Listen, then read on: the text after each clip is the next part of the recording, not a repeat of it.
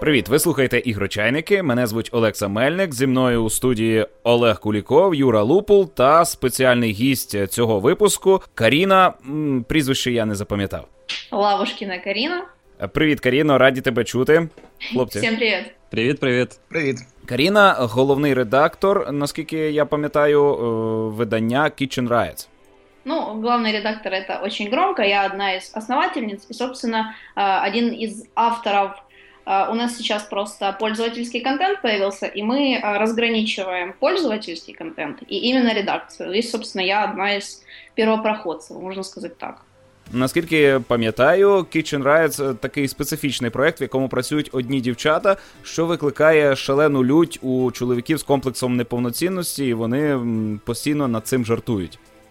На самом деле очень забавно, этот факт даже греет нашу душу, потому что когда у нас бывает, не выходит материал, потому что проект все-таки некоммерческий, и, нет времени просто, у всех работа, там, личная жизнь, все такое.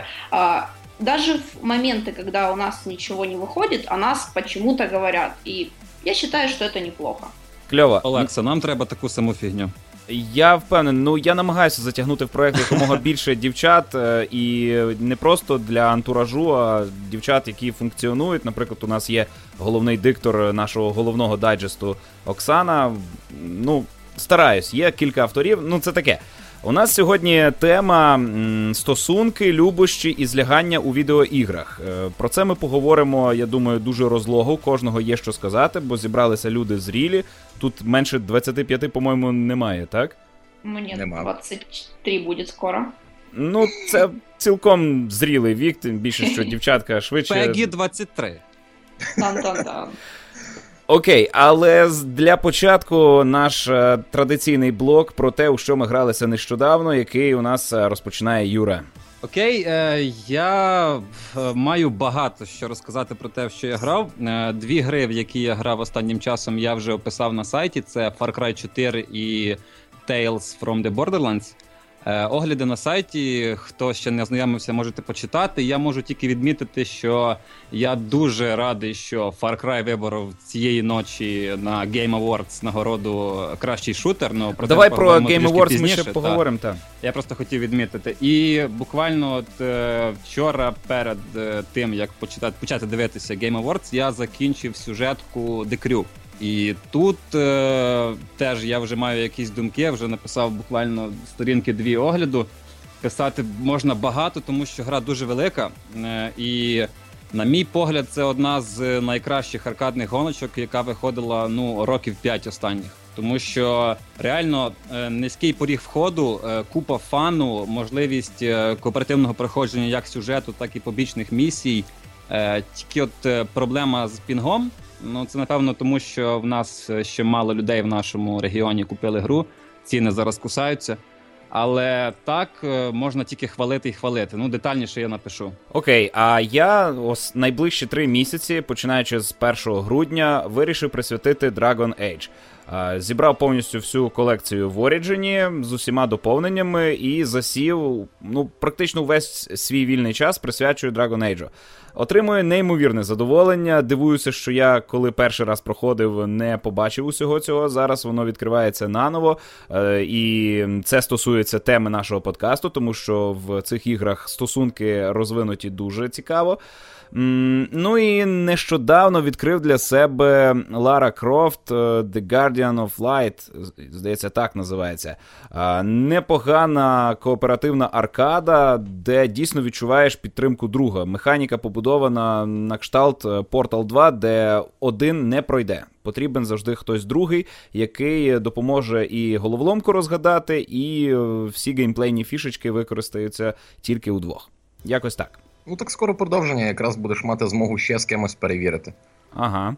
У тебе коли що? Говориться про Dragon Age і ще з кимось перевірити, це так дуже. Ні, це не про Dragon Age. Ні, я про Лару Крофт. Вона в кооперативі прекрасна і, здається, тільки в кооперативі. Лара і так прекрасна, так. Тут взагалі така в кооперативі вона ще прекрасніша, розумієш? Тут мова йде саме так. І в рідкісних випадках, де є можливість грати за дівчинку, я граю за хлопчика. Не знаю, як так склалося, але мій кооперативний напарник вирішив грати за Лару, а я її напарник. метаю списи. І носиш каву, так? Ні, там до кави ми ще не добігли. Олеже, що в тебе? Ну, недавно, от буквально днями закінчив проходити першу серію «Гри престолів», і огляд написав навіть швидше за Юру. Ну, чесно, гра мені сподобалася менше, ніж «Бордоказки», але з точки зору саме планування і сценарної майстерності, там все дуже круто.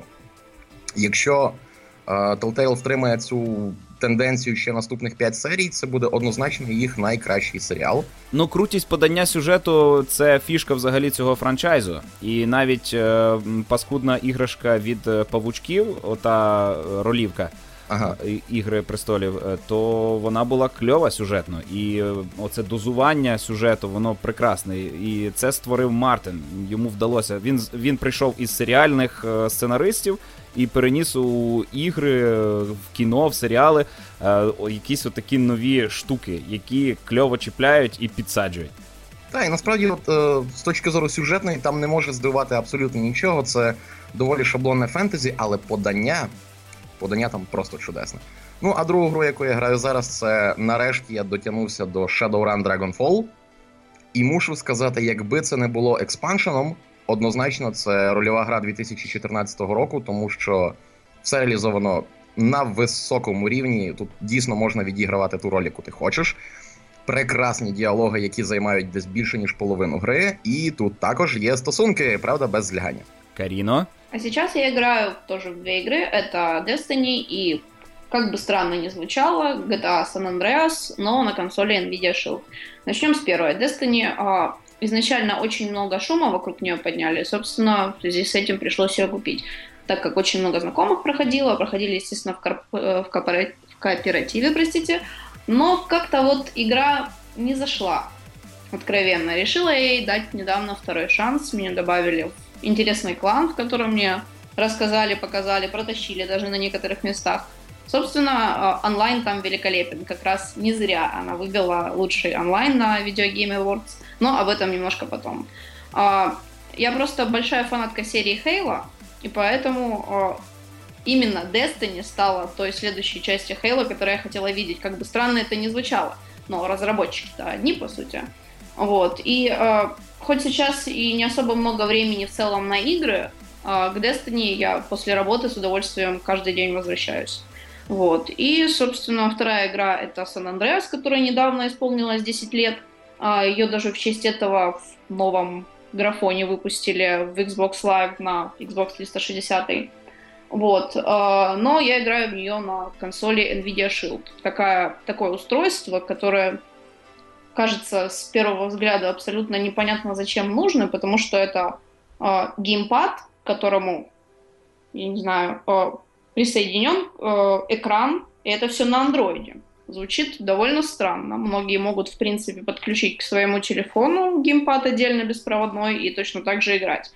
Но все-таки Nvidia Shield — это какой-то новый уровень комфорта мобильных игр, потому что...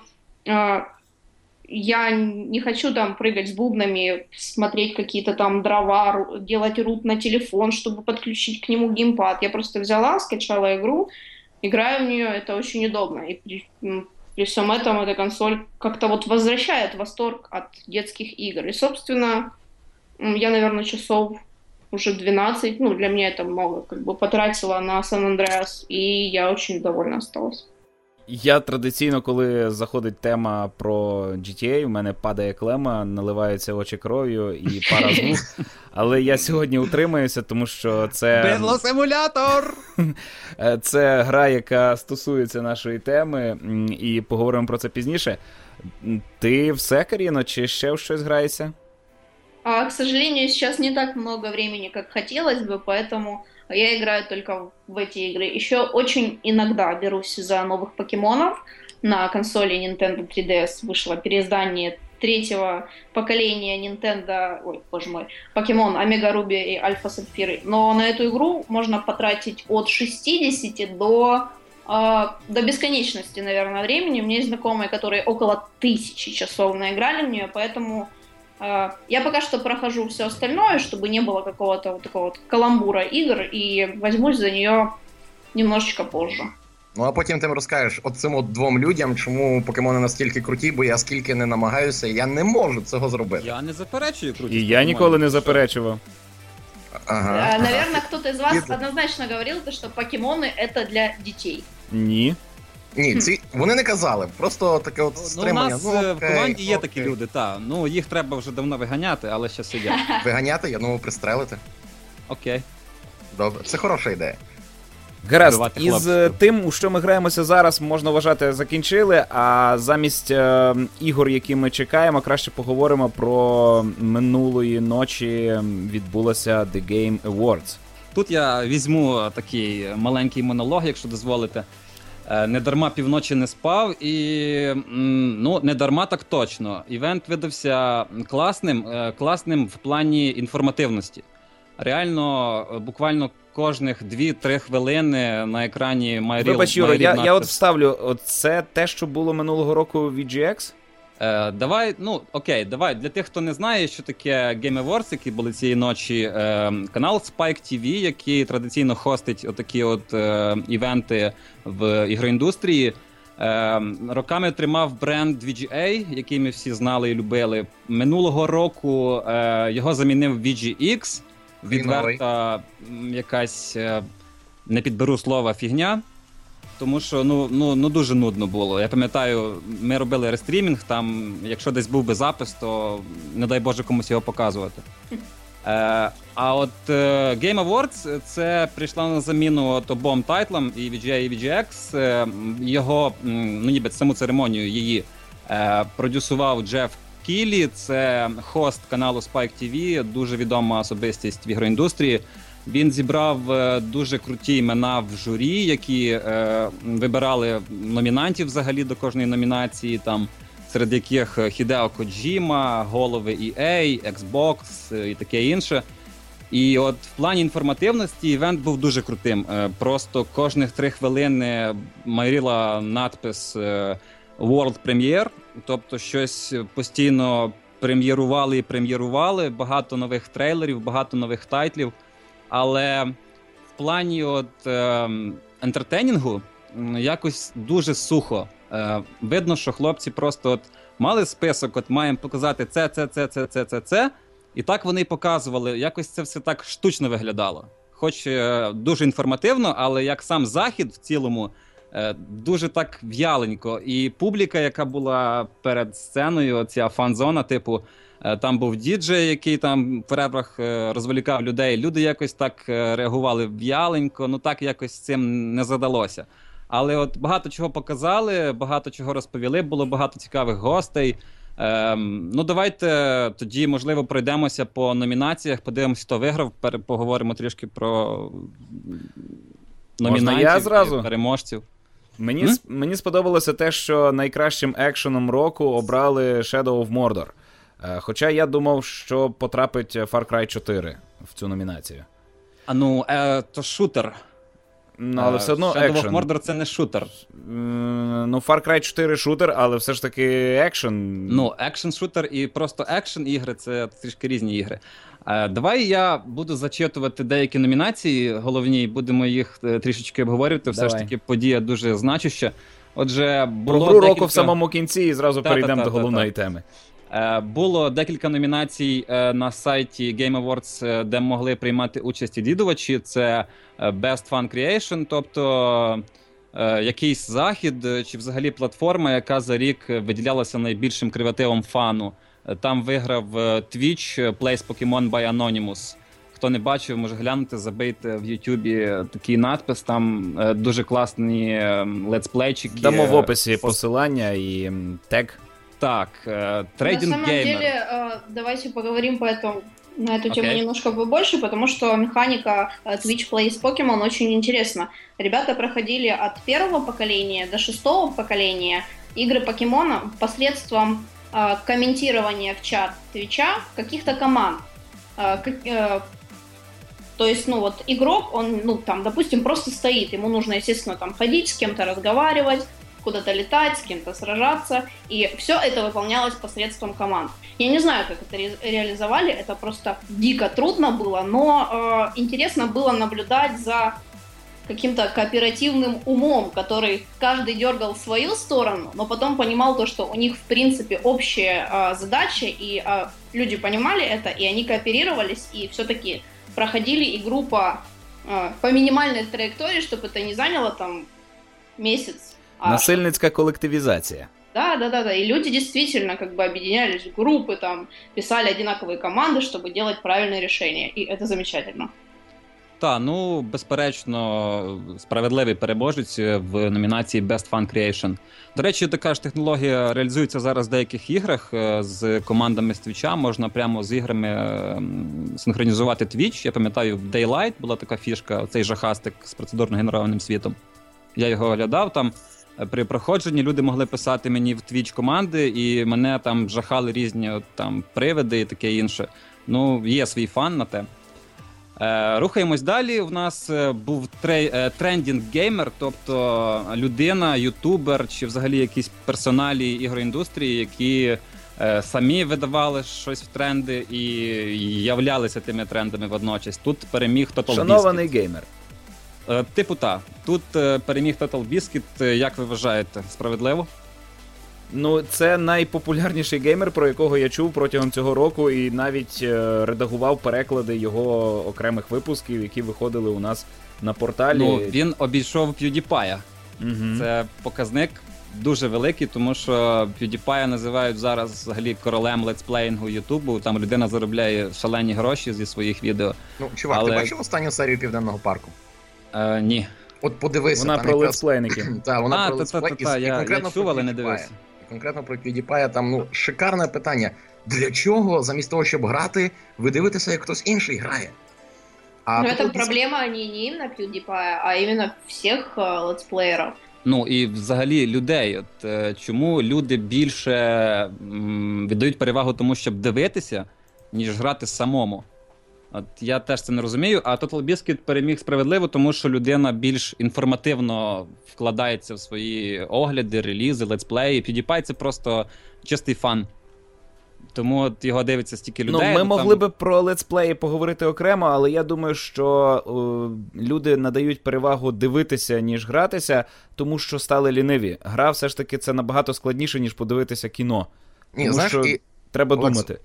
Тут є ще така паралель, можна і зробити. Це як, перепрошую, порно. Тобто ти не робиш сам, ти дивишся, як це робить хтось. І якщо порівнювати от того ж таки TotalBiscuit з PewDiePie, то PewDiePie — це такий собі чистий фан, знятий десь на мобілку і викладений в нет на безплатний ресурс. Тоді як TotalBiscuit, як вже Юра казав, це інформативно, є якась думка, це вже от щось хороше, якісне, як порносайт з місячною підпискою. Хороше сравнення. Та, я не дуже як освітній порносайт. А є такий? Ну, є ролики окремо, де вчать всяких премудростей. Та давайте припиняємо, бо я зараз почну називати деякі URL, а жінка потім мене вб'є. Далі була номінація eSports Team of the Year, тобто кіберспортивна команда року. Тут було 5 номінантів, 2 команди Dota, 2 команди League of Legends та Counter-Strike GO. Ні, не були.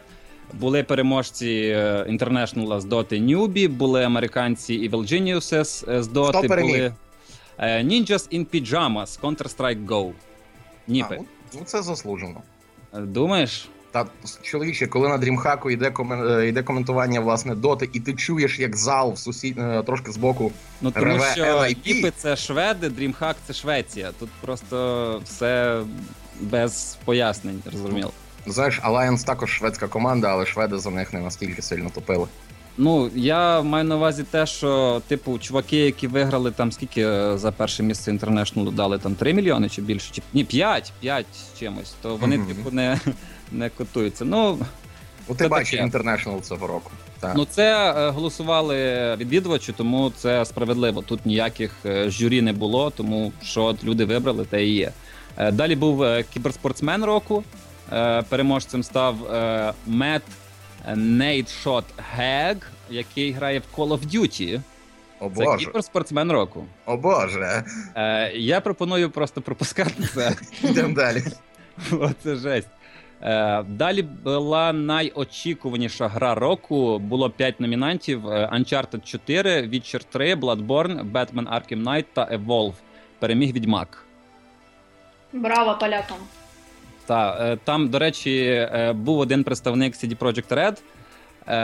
Він як міг намагався завести публіку, там такі в нього вдалі жарти там виходили, але якось, як я вже казав, публіка взагалі не надто сприймала взагалі те, що відбувається. Вони просто прийшли, наче, знаєш, подивитися за тим, що анонсують, що нам покажуть, щоб знати, бути в курсі справ. А весь цей інтертеймент, ця вся сцена і це все бабло, яке туди вбухали, типу всім до сраки, отак якось. Бо публіка була дуже мертва. От тільки от коли виходив Тім Шейфер, він там представляв якусь номінацію, в нього там пішли жарти за 200, такий собі, як він сам назвав. Ну, це дуже харизматична персоналія. Dick Jokes, там видав пару штук, там публіка трошки так розщедилася на сміх та оплески, а більше якось захід так був дуже тихенький. Ну, мне кажется, как-то Запад немножечко, простите, зажрался. То есть, когда у нас какой-то игровой ивент, на него едут все. Хотя бы вспомним, не совсем игровой, тем не менее, Комик-кон в Одессе. Туда приехало очень много людей. Либо Game Expo, которое сегодня, точнее, в этом году перенесли на следующий. То есть, его посещают люди с большим энтузиазмом. Вот. А на Западі так много виставок, що, мені кажется, це, що ли, вже стало чим-то обиденним. Можливо, так. Я пам'ятаю от VGA, який вів Ніл Патрік Харріс. Це був перші нагороди, перші VGA, які я бачив взагалі. І от то було реально шоу. Він був хост, це людина, яка вміє і пожартувати, і провести, і видати якийсь крутий перформанс. І він от наголошував завжди на тому, що типу там от проскакували фрази: зараз у нас номінація, там якась серйозна штука, там про нові технології, щось бла-бла-бла-бла-бла. Та насрати, ми тут граємо в ігри, правда? І таке відношення якось взагалі публіку піднімало. А тут все так серйозно, офіційно і от така тишина. Гаразд, далі була номінація Best Online Experience, де були Call of Duty Advanced Warfare, Dark Souls 2, Hearthstone, Titanfall та Destiny, яка перемогла. Тут без питань. Очень даже заслуженно, потому что у Hearthstone другие номинации были. Destiny действительно это первый подобный консольный жанр, то есть до этого прям так, что настолько глобального ММО еще не было. Тем более, все сделали настолько качественно, что даже альфу, когда выкатывали ребята, то все было без проблем абсолютно. Если вспоминать альфу других игр, там все страшно, печально и лучше не вспоминать. А здесь все сделали настолько качественно, что даже не знаю, мне кажется, многие были к этому не готовы. Так, саме в номінації Best Online тут взагалі без конкуренції, я вважаю. Тут це просто шедевр Best Online Experience. Тому що от навіть ті ж конкуренти, Dark Souls, Hearthstone, Hearthstone Titanfall теж мережева штука, Advanced, Dark Souls якось сюди зовсім не вписується в Best Online Experience. Хоча, хто його знає. Далі пішла просто канонада ігор і номінації переможців від Nintendo. Просто, от, до речі, про Nintendo, як написав Адам Ковік, хост Машиніми, про захід в цілому, що це був один великий адвертайзмент Nintendo з якимись там крутими нагородами. Тобто, так воно і виглядало. Президент американського відділення Nintendo був стільки раз на сцені, і стільки разів йому багато чого вручали, що здавалося, що крім Nintendo там немає нікого. Мені здається, про це досить сказати, що Nintendo просто отримала визнання як розробник року, і все. Так, вони виграли розробника року, виграли номінацію Best Family Game з Маріо Карт 8, виграли, зараз скажу, що ще. Найкращий файтинг, здається. Best Sports Racing Game теж Маріо Карт 8. Виграли Best Fighting Game Super Smash Bros. На Wii U, де були такі конкуренти, як Ultra Street Fighter 4, Super Smash Bros. На 3DS, тобто конкурент, Persona 4 Arena. Ліва рука з правою конкурувала. Так, це нормально. І розробника року, власне. Тому серед всіх номінантів це просто зібрала майже все, що могла. Про Nintendo можна не говорити, тому що вони реально, це був їх бенефіс. Далі, що там було? Найкраща рольова гра в принципі, тут є про що поговорити. Були круті номінанти. Divinity, South Park, Dark Souls 2, Bravely Default і Dragon Age Inquisition, яка перемогла. Тобто Dragon Age Inquisition. Думаєте, чому не South Park все-таки? Я, до речі, написав в чат, коли ми там троє з команди дивилися серед ночі, там був Микола, Андрій. І коли почали показувати ігри від Electronic Arts, Dragon Age, потім вийшла, я забув, як її звати, дівчинка, яка виконувала саундтрек Dragon Age на скрипці, там такий крутий перформанс. Я написав, що відразу щось дадуть Dragon Age, тому що вони б не видали такий перформанс, якби не були впевнені, що в них за плечима якась нагорода. Якби їм не дали тої нагороди, студію би закрили і розігнали к хрінам.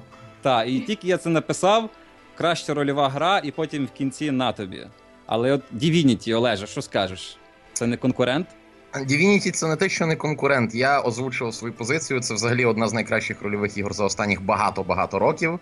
А якщо порівнювати от саме такий трейдинг, ефектність, крута боївка і вау-вау-вау-вау-вау все, тоді однозначно навіть Південний парк обганяє Dragon Age. Ну, але маємо те, що маємо. Маємо те, що маємо. Так. Ну, нічого, у нас є свій топ-2 гра року. Dragon Age, я думаю, отримала таке визнання, тому що вона більше в трендах. Якщо South Park, він критикує суспільство споживачів, це сатира, це дуже серйозний складний твір з певного погляду. З іншого погляду, це дитячі кривляння. Чувак, ти грав Патакістини? Ні, дивився записи Миколи. Ну, дарма, варто. Ну, це значить нічого. Так, ну окей.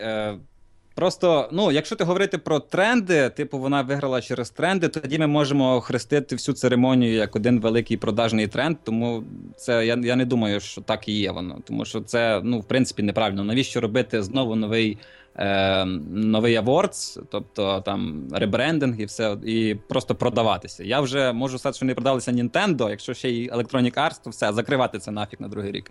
Нет, но все-таки Dragon Age заслуживает внимания, очень много криков, хайпа вокруг этой игры, действительно, и мне кажется, это значительный фактор в выборе главной RPG года. Я собственно...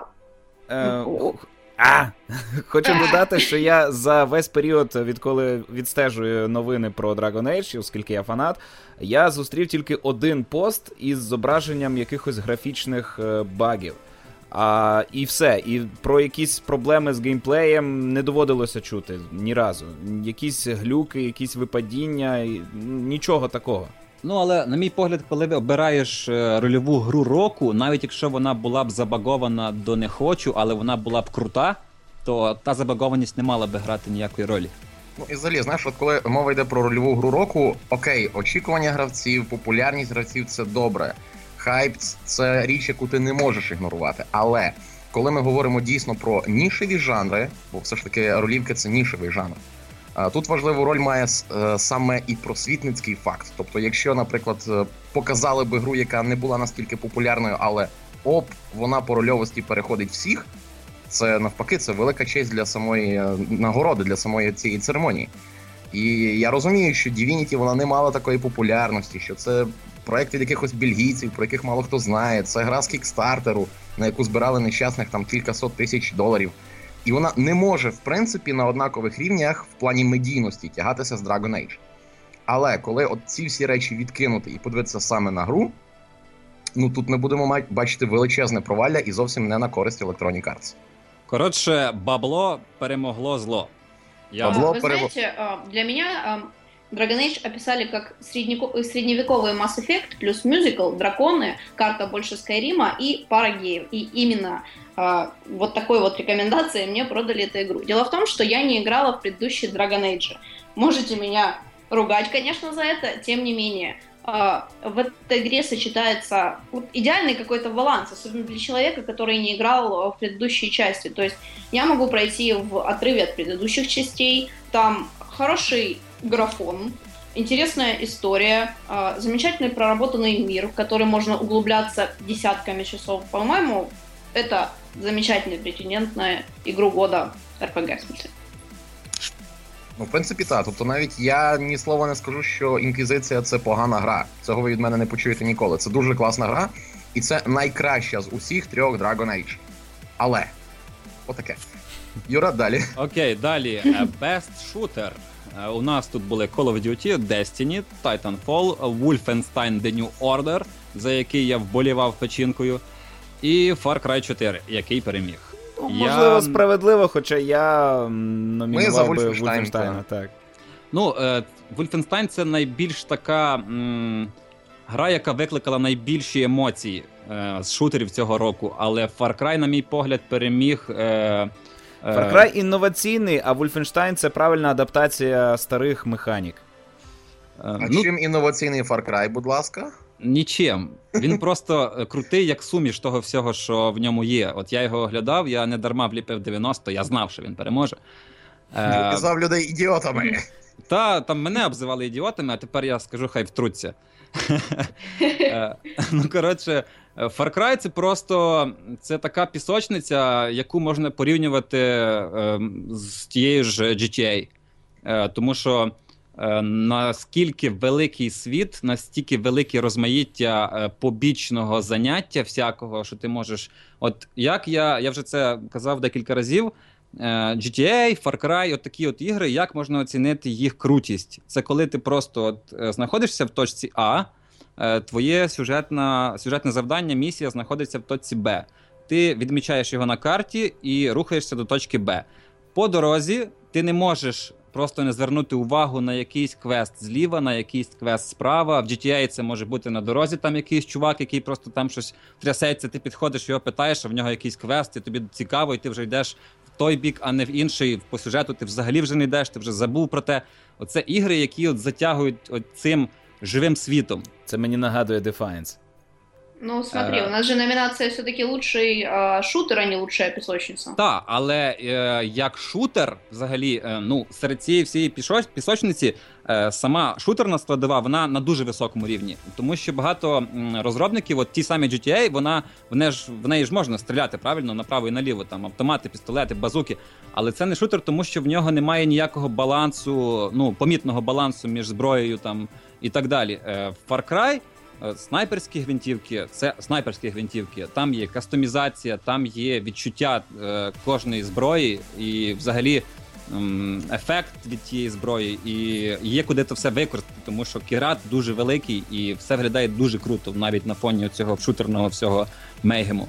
Тому мене щось почала слина виділятися. Чувак, ти кажеш, що в GTA нема балансу зброї? Ні, ну ти, я, можливо, неправильні слова підібрав, ну ти зрозумів, що... Вона більш аркадна. Так, от, дякую. О, ну це вже краще, а то ти так починаєш такі заяви кидати. Так, я знаю, що ти чекаєш там, щоб мене отак от, на тобі. Постійно. Ну, гаразд. На самом деле в GTA великолепный онлайн, который начинаешь играть, и ты понимаешь, господи, да это же Battlefield 3, вот, там, где есть противостояние с большим количеством человек на карте, но это действительно более аркадная игра. Из всех этих номинаций я, кстати, более склонна даже сказать, как бы это не обычно звучало, но Call of Duty по-прежнему остается хорошим шутером. Я просто посмотрела на графон на ПК, простите, я очень люблю графику. Вот. И я смотрела как кинематографичный фильм какой-то все это. Действительно очень хорошо выглядит и играется. И Far Cry 4 я, к сожалению, не играла, когда-то думаю наверстать. Но заочно я не играла, не то что осуждаю, но не соглашаюсь. Потому что мне, например, еще очень понравился Titanfall. Игра абсолютно недооценена. Мне очень понравились приемы, собственно, с титанами, потому что это, с одной стороны, и шутер, но в нем есть отличное нововведение. Есть прокачка оружия, техники, все остальное, как бы. Far Cry — это песочница, Call of Duty — это старый добрый шутан, который мы все знаем и, возможно, любим. Destiny — это больше шутер, но там, конечно, на онлайн весь акцент идет. Так що... Ну, Far Cry переміг, тому що в нього найбільше складових, я думаю. Він просто такий масивний, великий, величезний продукт. Ні, Far Cry переміг, тому що це Ubisoft — компанія добра. Отак. Так, ну про Ubisoft можна поговорити трошки пізніше. Далі була номінація Games for Change. Тобто, як я розумію, це такі собі ігри на здачу. Де перемогла Valiant Hearts, за що їй велике дякую, тому що гра дуже класна. Тобто це дріб'язок чи що? Так, типу, ігри в ціновій категорії не вище $20. Так, тобто ти береш $100, купуєш тайтл ААА за $60 і купуєш щось собі на здачу. От це ігри, які ти купуєш на здачу. Там були ще This War of Mine, Last of Us Remastered, Left Behind, вибачте. Left Behind, та Never Alone і Mountain. Ну, тобто, такі от доповнення, маленькі інді. А Story About My Uncle взагалі ніхто ніде не розглядав? Ні, не було навіть в номінантах. Як на мене, інноваційний геймплей. Далі була номінація «Найкращий скор і саундтрек». Тут були Alien Isolation, Child of Light, Sunset Overdrive, Transistor і Destiny, яка перемогла. Пол Маккартні рулить? Ні, там штука... Мартіна Донал. Так, там не Пол Маккартні, там саме О'Доннелл. Да, ну я хотів отак от. Ага. Ну, может быть, Пол Маккартни более известен широким кругам, но все-таки вот лично я дичайше люблю Мартина О'Доннелла еще со времен Хейла. И как же замечательно, что разработчики старых Хейла сделали игру с тем же композитором и целостность. А я ніколи не забуду вокалу без слів із Транзистора. Це було дуже сильно. Але не було дуже сильно, це до сих пор дуже сильно. Ну, тоді, коли я проходив, це було дуже сильно, і я ніколи цього не забуду. А поясніть мені взагалі, яким боком примазався Маккартні до Destiny? Музика Пола і взагалі сеттинг Destiny і тематика Destiny, я якось це не в'яжу в себе в голові. Ні, ти не читав тоді цих новин? Ну, я штука не пам'ятаю. В тому, Полу було цікаво спробувати себе на новому поприщі з новою аудиторією. І він написав пісню, яка абсолютно не має ніякого відношення до гри. Вона не передає навіть настрою гри. Але це ж чорт, це ж Пол Маккартні. І більше того, в пісні про Destiny немає ні слова, немає слова Destiny. Отак. А вона взагалі десь грає? Мені здається, що в нього десь просто завалялася пісня, і він не знав, куди її впхати. Такий, тут з'явилась нагода. Бобі, чуєш, в мене тут пісенька, а давай, ти що там, робиш зараз собі якусь гру, та Destiny? О, кльово, давай в Destiny. Типу, якось так. Так, напевно, так воно і було, тому що інших причин нема. Далі номінація «Найкраща мобільна кишенькова гра». Тут були Super Smash Bros. 3DS, Monument Valley, Bravely Default, Trees і Hearthstone, яка перемогла. Ну, тут все ясно. Питань нема. Питань нема. Не, ну на самом деле фанаты Nintendo могут поспорить и сказать, что Super Smash Bros. Да, лучше Hearthstone и всего остального. Но как бы Hearthstone, мне кажется, он более популярен, особенно с выходом на Android так вообще будет. Так, ну просто франчайз Super Smash, він в принципі не новий. Ігри класні щороку, але він не показав ніякої новизни. Hearthstone от появився і зняв такий от хайп-бум. Всі почали там, кіберспортсмени в перервах між іграми Hearthstone. Плюс на останньому BlizzCon'і з'явився перший чемпіонат і перший чемпіон з Hearthstone, тому якось ця вся подія піднесла Hearthstone на такі щаблі. Далі була найкраща спортивна гонкова гра серед Forza Horizon 2, FIFA 15, NBA 2K15, Trials Fusion, переміг Маріо. Правильно, це правильно, тут нема що сміятися. Ні, ну знаєш, ну правильно, але... Це вже справді. Ну, я б Форці віддав, чесно. Ну, я, в принципі, так і віддав. Спойлер. Окей. Та, ну окей, це таке. Найкращий файтинг були Killer Instinct, Persona 4 Super Smash Bros., Super Smash Bros. На Wii U, і Ultra Street Fighter, і Wii U Super Smash перемогла. Ну, це логічно. Тобто, і тут... Президент Nintendo втретє виходить на сцену і каже, де мої нагороди, отак, поклав їх всіх трьох на руку, знаєш, і пішов. Нормально. Підзаробив, чувак. Далі найкращий екшн-адвенчур. Тут Alien Isolation, Assassin's Creed Unity, Bayonetta 2, Sunset Overdrive та Shadow of Mordor, яка перемогла. І я це віддав дуже Isolation. Ну який екшн в Isolation? Чувак, там немає екшн. Best Action Adventure. Ой, боже. Best Adventure, не Best Action Adventure. Тобто, що там, думаєш, нема екшену? Юра, будь ласка, не ну, треба. Це трилер, зараз, і да. Трилер про хованки, де ти постійно ховаєшся. Не було номінації Best Thriller, що за фігня? Це до них пиши і... Ну тут просто не було конкурентів, тільки Alien Isolation, і все, і більше нічого не виходило. Ну, Unity, напевно, не обрали через відсутність лиця. Unity просто ще не вийшла. Як не вийшла? Ну, вона продовжує виходити. А, вона в процесі релізу. Ну, ясненько. Ну, ми ж говорили про субабетки. Та Best Remaster, Pokemon Omega Ruby and Alpha Sapphire, Last of Us Remastered, Master Chief Collection, Tomb Raider Definitive Edition і GTA 5. Хто переміг? Конечно, Grand Theft Auto. Тут даже без конкурента, мне кажется. После того, как они ввели вид от первого лица, я еще не взялась за этот воистину шедевр. Я захотел уже... Я захотел после твоей гифки, я знаю.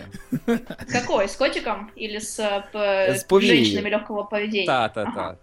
На самом деле, недавно смотрела подборку, YouTube просто захлестнуло видео от первого лица, что там можно делать, собственно. И люди наблюдают просто, что в городе происходит.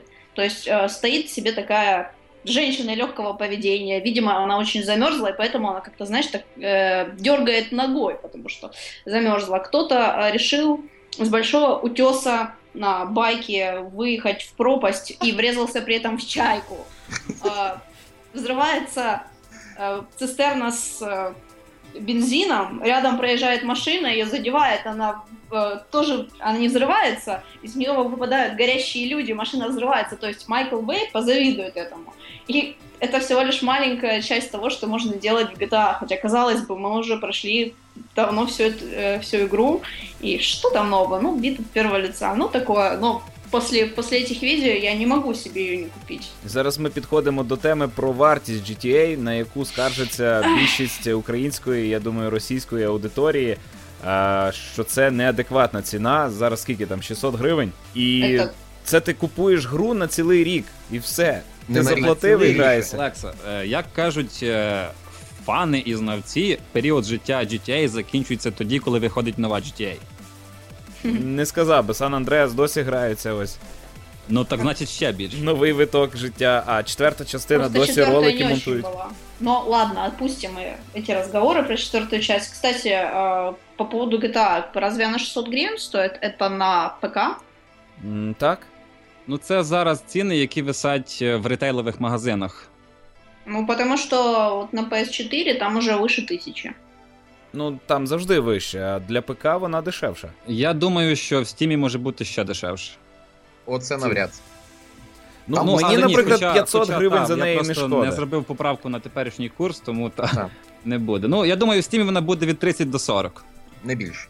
Не більше, але просто добре, може рухаємося далі? Так, далі. Окей, далі був найкращий перформанс, тобто найкраща гра живого актора в грі. Це номінанти були Адам Харрінгтон як Бігбі Вульф, Кевін Спейсі як Джонатан Айронс, Меліса Хатчісон як Клементина, Трой Бейкер як Тейлор.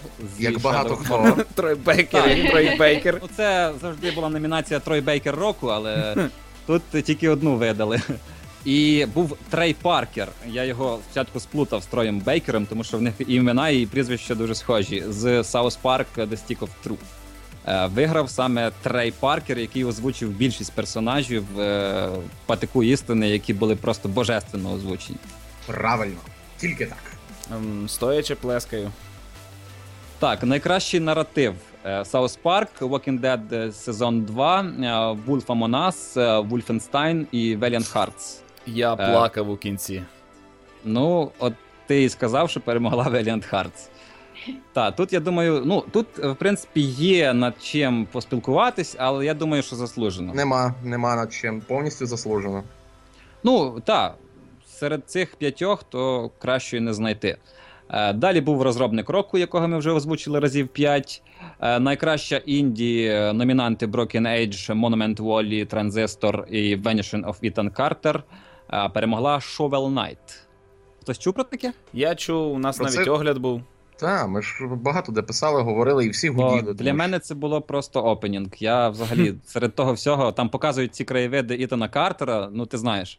Юра, і потім показуєте цю Shovel Knight, і я такий, ну, ігри все ж таки це механіка в першу чергу, графон це другорядне. Окей. І гра року. До речі, гру року, кожну гру номінував Як же його звати? Один з ведучих американських лейт-найт-шоу. Говард Стерн? Можливо, я не скажу. Блін, я забув, як його звати. Ну, є запис, можна, кому цікаво, глянути. Він номінував кожну гру і там відпускав якісь жартики про кожен бокс, який він тримав в руках з ігрою. Теж було, в принципі, так, деколи влучно.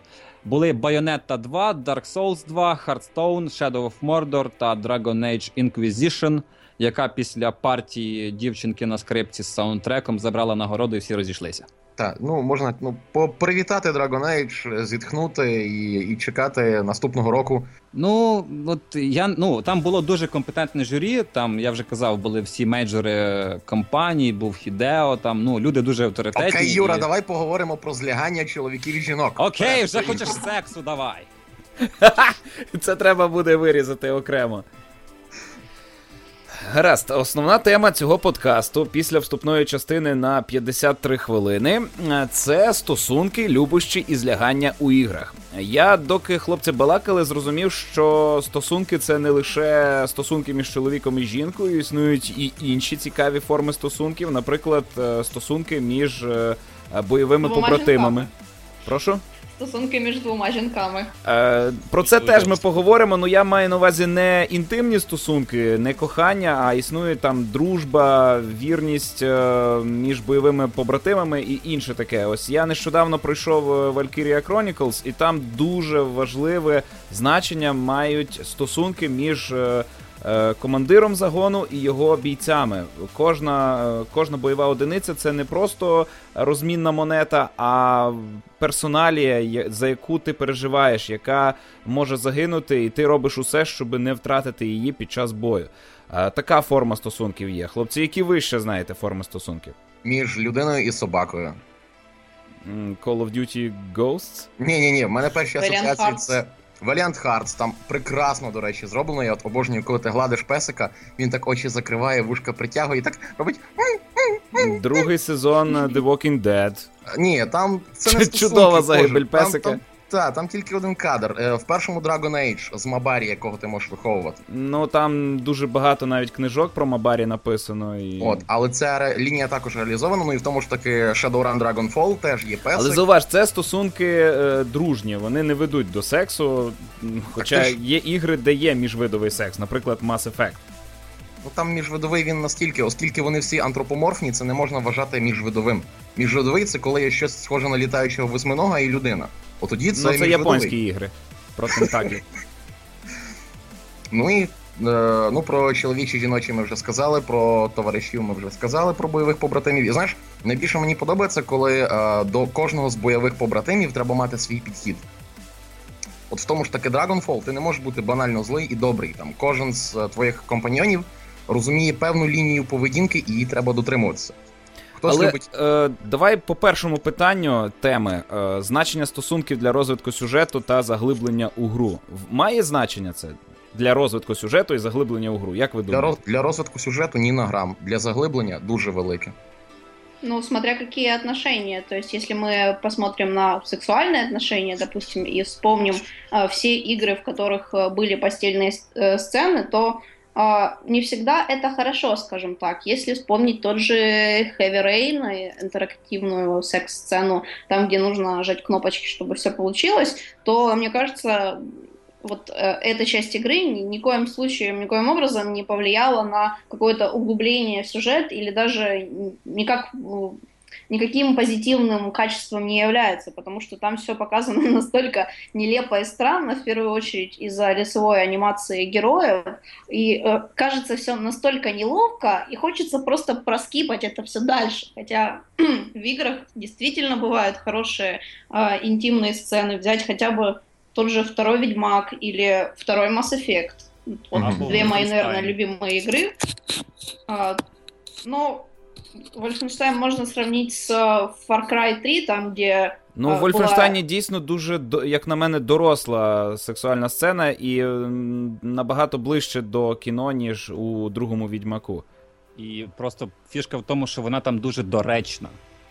І вона дійсно розкриває сюжет, дає нам розуміння, наскільки люди бояться смерті, наскільки важливою є близькість в момент перечуття загибелі і тому подібне. Так, і от якраз те, що сказав Олекса, хто грав другий сезон The Walking Dead, там, до речі, теж є сцена сексу, яка не виноситься в кадр. Клементина бачить вже її якраз пост закінчення. На от тому ж самому принципу. Тобто люди розуміють, що вони скоро помруть, в них видалося 10 хвилин, ну і вони думають, ну давай, ну боже, чого втрачати? От і все, і потім вони навіть між собою говорити не хочуть. Ну і в першому «Відьмаку» дуже кльові сексуальні сцени, їх немає. Тобто нам говорять, що «Відьмак» розкрутив оцю жінку, але як такої сексуальної сцени немає. Нам лише картинку показують, і то вона до сцени не має стосунку. Просто нам показана напівоголена жінка як карта, колекційна карта. Все, це ну, наше досягнення. Ну, це замечательно, тому що все остальное вже розвивається в воображенні, і у кожного ця сцена індивідуальна. Але я думаю, що це в більшості через технічну недосконалість зображальних засобів сучасних ігор. Тоді це був Aurora Engine, на ньому ти нічого нормального не покажеш, тому картки – це шикарне рішення в усіх планах. Ось, і коли ми дійдемо до можливості добре зображати анімацію тіла, коли ми відчуємо м'якість шкіри через зображення, коли ми побачимо еластичність тіла, побачимо, як взаємодіють два людських тіла, тоді, я думаю, ми втратимо магію самих цих любощів. Це стане просто порно. До речі, те, що ти сказав. Ну, ти не грав Assassin's Creed Unity. Там от сцена поцілунку Арно і Елізи, її заслужено зараз називають найкрасивішою і найкраще поставленою в іграх. Ну, в тому що... випадку, якщо в нього не зникне лице або в неї. Ну, мене тоді оминув цей баг, я насправді подивився, і дійсно, з точки зору технологічної і анатомічної, це виглядає справді красиво. По-людськи красиво. Ну, будемо сподіватися, що Assassin's Creed не дійде до того, про що казав Олекса.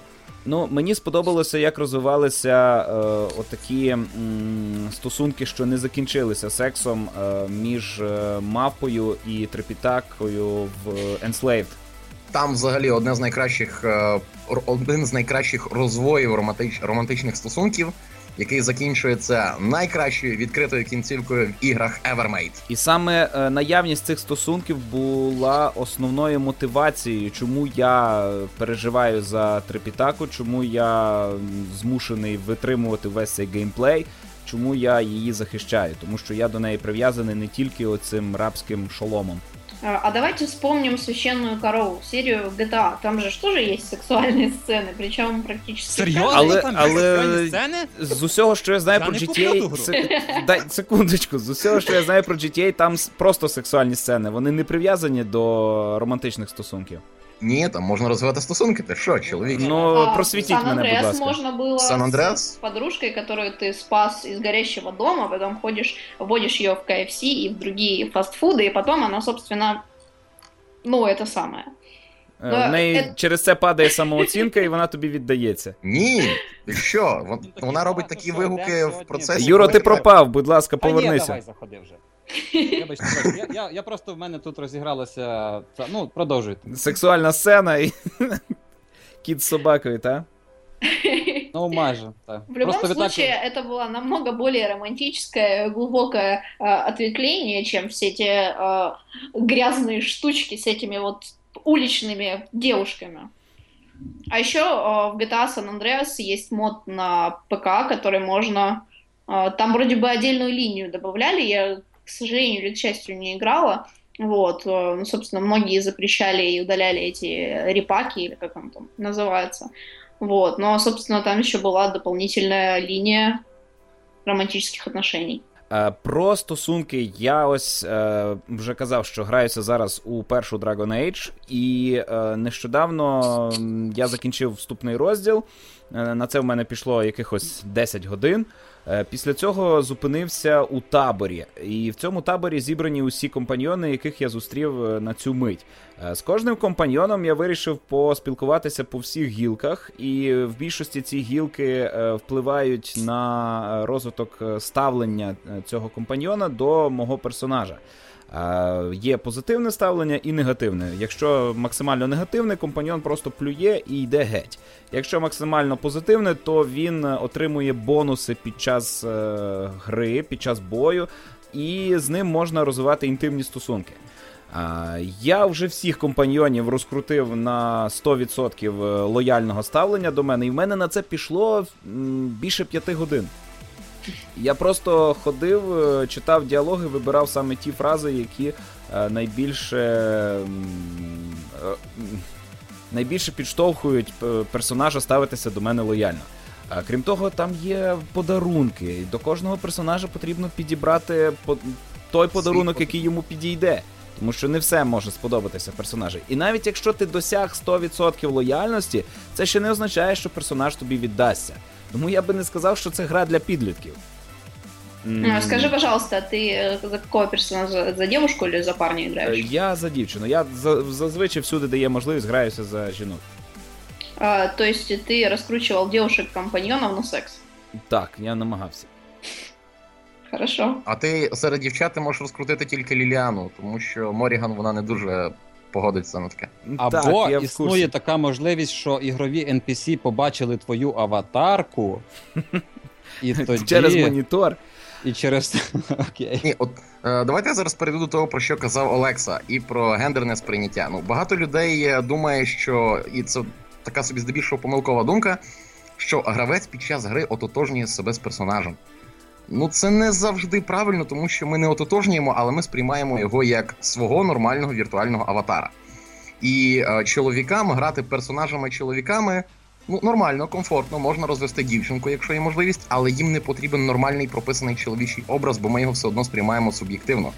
Ну, але, у мене вже чекай, не переривай. Я доповню тебе просто. У мене вже сталися стосунки з Алістером, мого жіночого персонажа, з лицарем чоловіком, і я не відчув від цього якогось дискомфорту. Не сказав би, що я гомосексуаліст, одружений, дитина є, і мені досі подобаються жінки, хоч я вже одружений.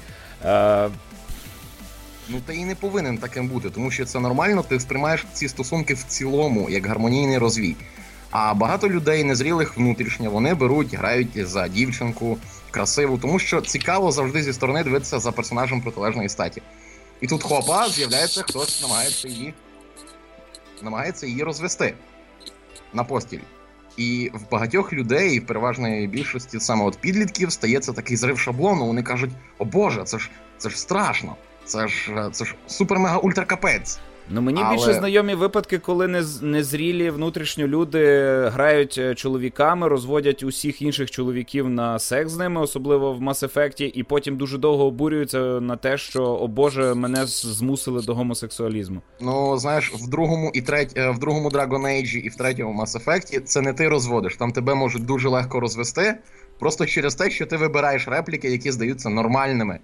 Так, там був, як той персонаж, що був в підвальному відсіку в Mass Effect, як він, якийсь...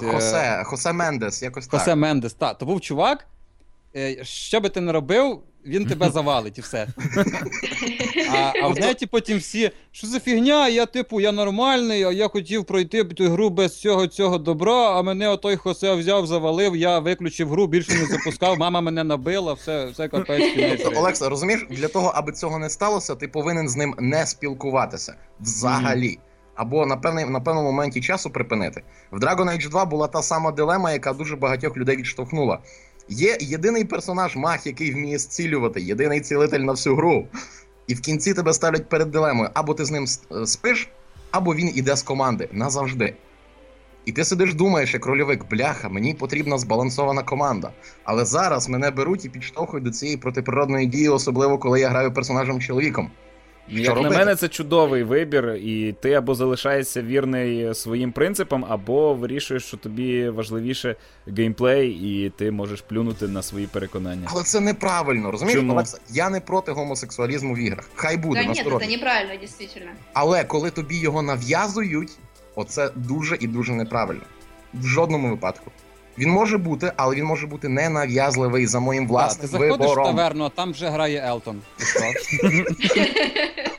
І що робити?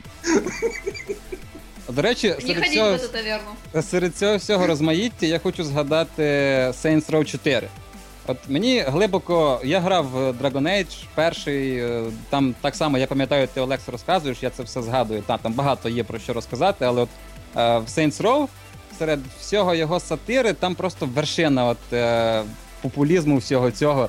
Тобто ти перебуваєш на кораблі, який майже один-один злизаний з Нормандії, з Mass Effect. Спускаєшся в нижні відсіки, там жіночий персонаж, яка виконує роль хакера там, місцевого. Ти такий підходиш, ну, привіт, там, як справи, вона, та, нічого нового, секс будеш? Та давай, бах, впали. От, і ти до неї можеш підійти разів так 5-6 за гру, і там будуть різні репліки і різні сценки, ну, які не показують, але там видно, типу, руки-ноги, як там, ну, воно так комічно. Як Сімс.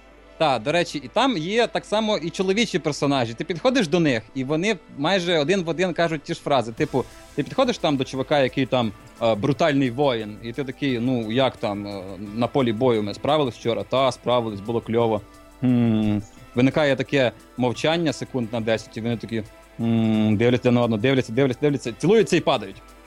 От Saints Row, тобто це квінтесенція от всього цього, про що ми можемо зараз говорити, просто в такому чистому вигляді. А решта ігор просто демонструють це по мірі бачення розробників оцих всіх сексуальних сцен і потрібності їх в своїх іграх.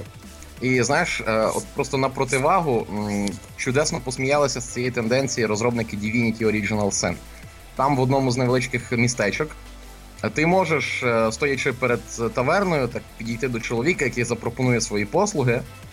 Це не має ніякого абсолютно сюжетного підґрунтя, просто є така можливість. І якщо це зробити, неважливо, чи це персонаж жінка, чи персонаж чоловік, але чоловіком це виходить комічніше. Він тебе просить самого, без твоєї команди, піднятися на верхній поверх, роздягнутися, а тоді виявляється, що він агент якихось різних культистів, який просто хоче тебе вбити, і ось тобі катрендець. Ну, норм. Гаразд, ми можемо стверджувати... Це мені напомнило нас...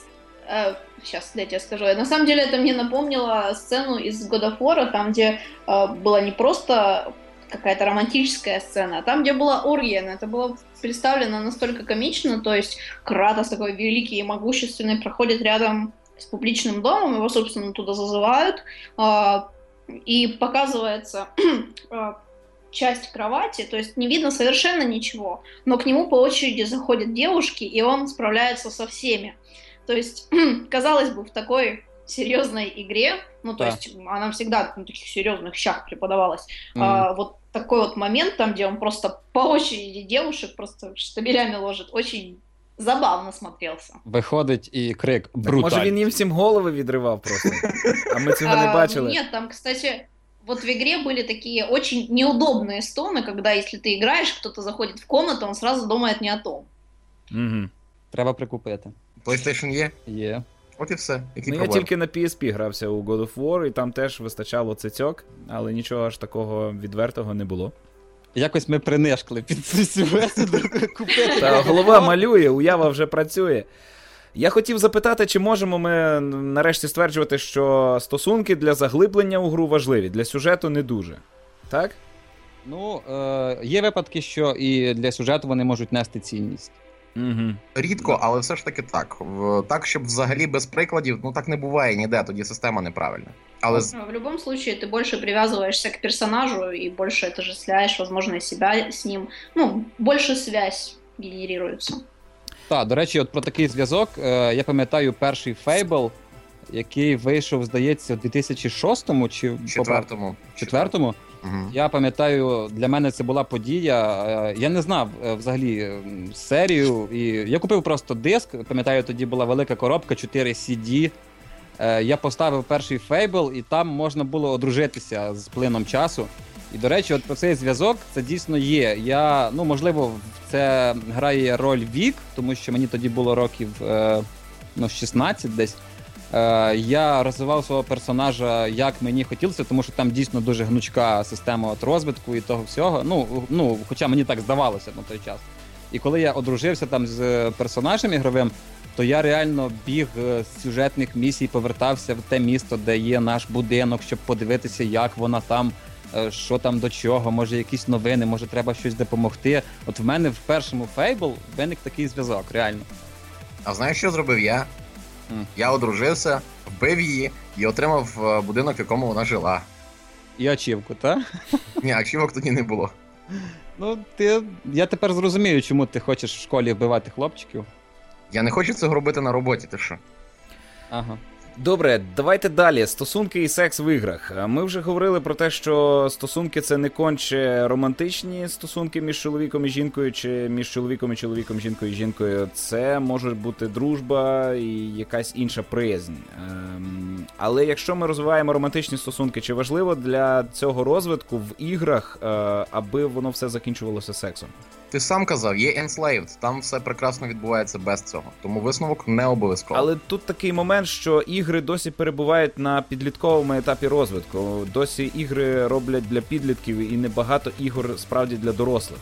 Навіть ті ігри, які 18+, вони не завжди дійсно для дорослих, про дорослі проблеми. Ну, так знову ж таки, є високе мистецтво, а є низьке мистецтво. Ну, високе мистецтво, воно все крутиться довкола сексу, тому що більшість митців — це люди, позбавлені сексу, і вони змушені якось це компенсувати. Так, але вони якось його обходять. Тобто той ж таки Алекс Гарленд, який писав сценарій до Enslaved, він теж, мабуть, розумів, що і терзався муками, чи давати цю сцену в гру, чи не давати. А потім він вирішив, я напишу так, щоб не дати цієї сцени, але воно було би крутіше, ніж з цієї сцени. І вийшло в чоловіка.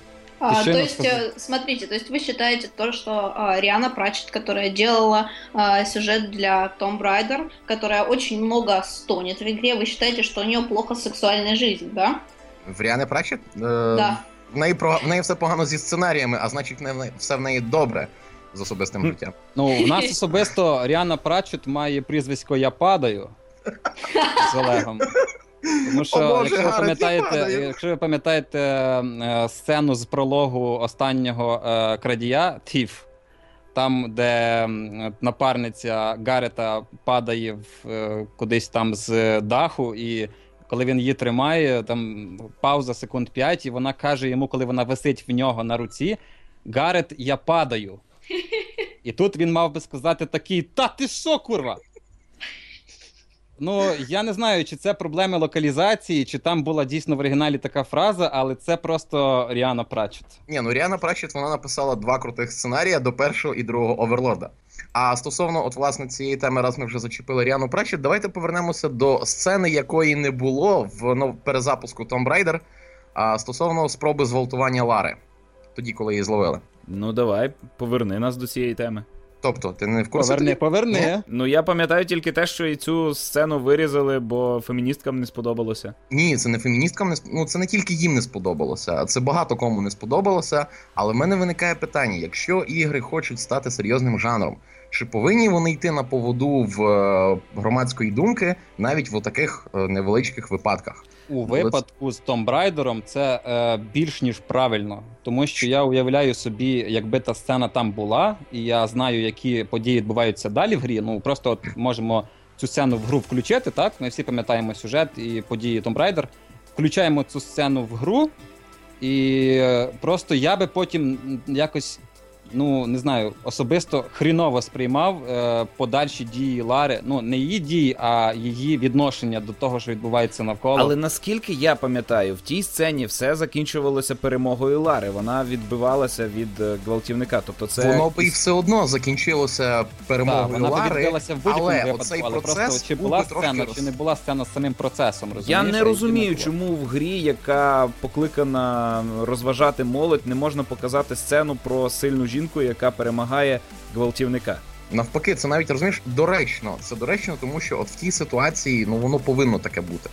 Тому що в більшості випадків, ну, я, звісно, не експерт з цих питань, але мені здається, що все стається тому, що жінка здається якоїсь миті, а жінка може протистояти і боротися за свою цілісність, за недоторканність. Наприклад, от та ж таки, в одному з варіантів поводження в другому «Відьмаку» є можливість, що там також відбудеться зґвалтування, яке не показане в кадрі, коли король Хенсельд саме гвалтує Б'янку. Ну, або Вес, як вона називається в канонічному озвученні. І це теж, і того часу це пояснює саме от певне таке агресивне налаштування самого персонажа. І це, попри, ну, сам світ настільки брутальний, що, по-перше, ти цьому не дивуєшся, і, по-друге, це доречно там. Навіть от в наступній «Грі престолів» оцій від Telltale. Вбивства вже були, кров'яка вже є, злягань ще нема. Подивимося, як вони викрутяться з цього в наступних серіях. А 18+ є? Ще ні. Ну то, напевно, і не буде. Ну так там, хіба здається... лише за кадром. Хіба еще за кадром. Мне кажется, что сцены изнасилования вообще не должно быть, потому что если сам факт этого допускается, то каждый геймер будет относиться и развивать, возможно, у себя в голове другой вариант развития событий. То есть и таким образом может поменяться отношение к главному герою, той же Ларе, которую вот. Многие знают по фильмам. Да, я полностью згідний. Я против абсолютно не потому, что я там какая-то там феминистка, а потому что люди бывают разные, и лучше не давать им повода думать о плохом. Так, Олекса, я маю на увазі те, і от згідний з цією думкою 100% те, що от, наприклад, беремо там більше до закінчення гри, там Лара там відбивається від натовпів ворогів, там йде там рятувати своїх подруг, там і так далі, і так далі. І є моменти, коли вона там може, наприклад, десь перепочити в якійсь кат-сцені, так, з кимось поговорити. І я відчуваю, якби там та сцена була, і вона би почала розмову про те, що з нею відбулося. І я тоді не знаю, яка була б реакція тих ігрових персонажів на те, і як я міг би взагалі далі грати, як би я дивився на Лару і думав би, якого хріна вона це робить. Я б пішов десь з скали, там просто скочив і нахрін, капець грі. Я не розумію, все одно. Який зв'язок цього всього? Олекса, все тому, що і Каріна, і Юра, вони думають, що заради повноцінного зображення сцену треба зобразити повністю від А до Я. Не можна її перервати і дати натяк. Сцена може бути різною, просто може бути різна степінь жорстокості, розумієш? Ну і все, але тут мова якраз йшла, що ту показану сцену її варто було продовжити на 3-4 секунди, але вона мала би саме ту художню цінність, яку мала би мати спочатку. Мені згадується сцена з першого Макс Пейна, де герой осягає загибель дружини і дитини. Оця подорож крізь кривавий лабіринт у пітьмі. Пам'ятаєте? Угу. Такий психоделічний рівень. І там все зрозуміло, наскільки він страждає, і наскільки це страшно і боляче втратити таких близьких людей отак в одну мить. І як важко цю мить пережити. Так само це все можна показати в грі і показати це геймплейно, а не тільки наративно. Знаєш, для Макса особливо це гірко тим більше, що він дружину і дитину вбив сам. Та, це я вам... Це спойлер! Це супер-мега-спойлер, але так, щоб ви знали. Хто вбив сам? Макс Пейн, він сам вбив свою дружину і дитину. Рілі? Рілі? Це, це називається подивитися на всі деталі, які тобі дає сюжет, Юра. Ага. Добре, рухаємося далі. Життя мене до такого не готувало. Я так не зрозумів, секс нам потрібен в іграх чи ні? Тобі? Так, як... Мені потрібен такий, як в Saints Row. Як гумористичний елемент? Такий, але давай. Якщо ми вважаємо ігри дорослим мистецтвом, звісно, секс це не є ознакою дорослості, найчастіше це навпаки, наявність сексу це якихось пубертатних проблем наявність. Ну, так само, як і кров'яки і розчленування в іграх, це синоніми. Так, але дорослі люди так чи інакше свої стосунки розвивають до ліжка і далі до ще чогось складнішого, тобто секс це лише проміжна ланка у розвитку дорослих стосунків, але без нього дуже складно нам жити, мені здається. Тому я вважаю, що в іграх секс потрібен, принаймні не акцентований, а як обов'язковий елемент розвитку стосунків.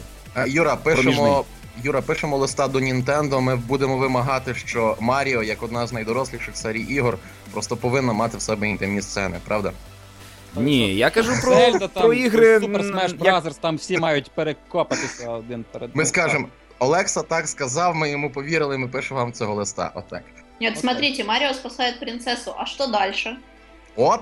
Каждый по-своєму думает. Тому Nintendo побоялися і сказали, що Маріо твоя принцеса в іншому замку. Ні, взагалі що принцеса настільки розпущена, що не дай Боже Маріо до неї дійде, то ви лише згадайте її білі рукавички. 16-бітна приставка таке не покаже нікому просто. Ну добре, це все стосунки сюжетні, а чи можливі стосунки якимось чином геймплейно? Тобто вертикальні рухи мишкою вперед-назад? Ні, я, наприклад, найяскравіші... Секунду, дай закінчу. Найяскравіші стосунки, які реалізовані геймплейно, на моїй пам'яті, це Brothers A Tale of Two Sons, де братерська любов передана через геймпад, де ти керуєш двома персонажами одночасно одним геймпадом. Чувак, це без аналогів, зрозумій. Аналоги отого, що нам показали в Бразерс, їх просто не існує. Особливо той... Є ще історія про кохання, де дві пташки кудись летять. Це... А, ні, от, там якраз історія не про кохання, там історія про секс, грубо кажучи. Ну, от. Там кохання дуже мало. А в Бразерс, знаєш, найбільший момент прозріння приходить, коли... Спойлер! Старший брат вже помер, і ми повертаємося молодше. І коли ти от сидиш, я тоді, пам'ятаєш, хотів переплести річку молодшим братом. Я сидів, я тицькав, і до мене дійшло, що тоді молодший брат, він подорослішав, і треба натиснути кнопку старшого брата.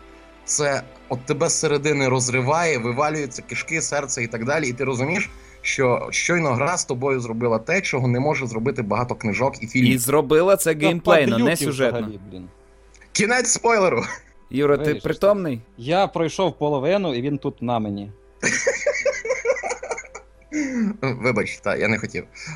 Добре, а є ще якісь приклади, де якимось чином стосунки передаються геймплейно? Я більше не знаю. Ні, є, Каріна ж розказувала про модифікацію для GTA San Andreas, Hot Coffee. Там все робиться 4 кнопками. Ні, ну, добре, геймплейно стосунки розвиваються в симуляторах стосунків. Є море японських іграшок, які навіть без еротики, там симулятори побачень, симулятори походу в ресторан і тому подібні речі. Не те, щоб я багато в це грався, але коли був підлітком, то багато довідався про такі ігри. То... Ну, я би не сказав, що це масово, що це те, що якось впливає на загальний розвиток індустрії. Ну, алло? Ні. Ще хтось є? Ну, так. Ми думаємо над своїми словами. Ну, насправді, дивися, навіть в симуляторах побачень ти геймплейно не впливаєш на розвиток стосунків. Це, знову ж таки, це вплив через діалоги, фактично те саме, що в іграх BioWare. Тому ігри BioWare можна назвати симуляторами побачень, в яких є бойова система, широкий відкритий світ. Ну, бачиш, навіть Far Cry пішли цим шляхом, і в 4-му Far Cry є розвиток стосунків між двома лідерами повстання і тобою. Ти можеш виконувати місії Аніти або Сабала, і тим самим ти ставиш їх в лідерство супротиву, і тим самим покращуєш свої стосунки з одним із них і погіршуєш з іншим. Але це дуже схематичний якраз. Так, це дуже схематичний, але все ж таки просто... Після таких дій мені подобаються діалоги, які видають ті персонажі, яких ти не обрав. Там реально вони так, знаєш, переконливо звучать. Я б зараз щось сказав, але знову будуть спойлери, тому краще дочекатися десь, можливо, цього тижня. В нас на сайті з'явиться стаття з докладним аналізом сюжету Far Cry 4. Супер. Каріно, а ти маєш щось додати до цього? Ну, все було сказано вже. А я так і не отримав відповідь на питання того, чи можна в іграх передавати геймплейно стосунки. Можна, я не кажу про сам секс як такий, бо так, тут зрозуміло, тут є. Угу. Бразерс? Можна, так. Ну так, Бразерс дуже... А, ви про Бразерс, я про студію Бразерс вже подумав. Добре, і в контексте... В любом случае можно и нужно. Нужно это делать на разных уровнях, чтобы это было просто вовлечение игрока, чтобы он больше себя отождествлял с главным героем, чтобы это было просто для развлечения, как в GTA, чтобы это было смешно и нелепо, как в любой другой игре, и также нежно и красиво, допустим, как во втором Ведьмаке. То есть, интимные сцены, они должны быть хотя бы просто ради того, чтобы разнообразить сюжет и вот ввести такую сцену, чтобы потом это обсуждали, и люди покупали эту игру, проходили и обсуждали это еще больше. Вот. Так, і все ж таки, бачиш, не варто забувати про естетику. От Каріна згадала сцену з другого Відьмака, оту в старих гном'ячих ельфійських руїнах, так. Ну, вона не естетична.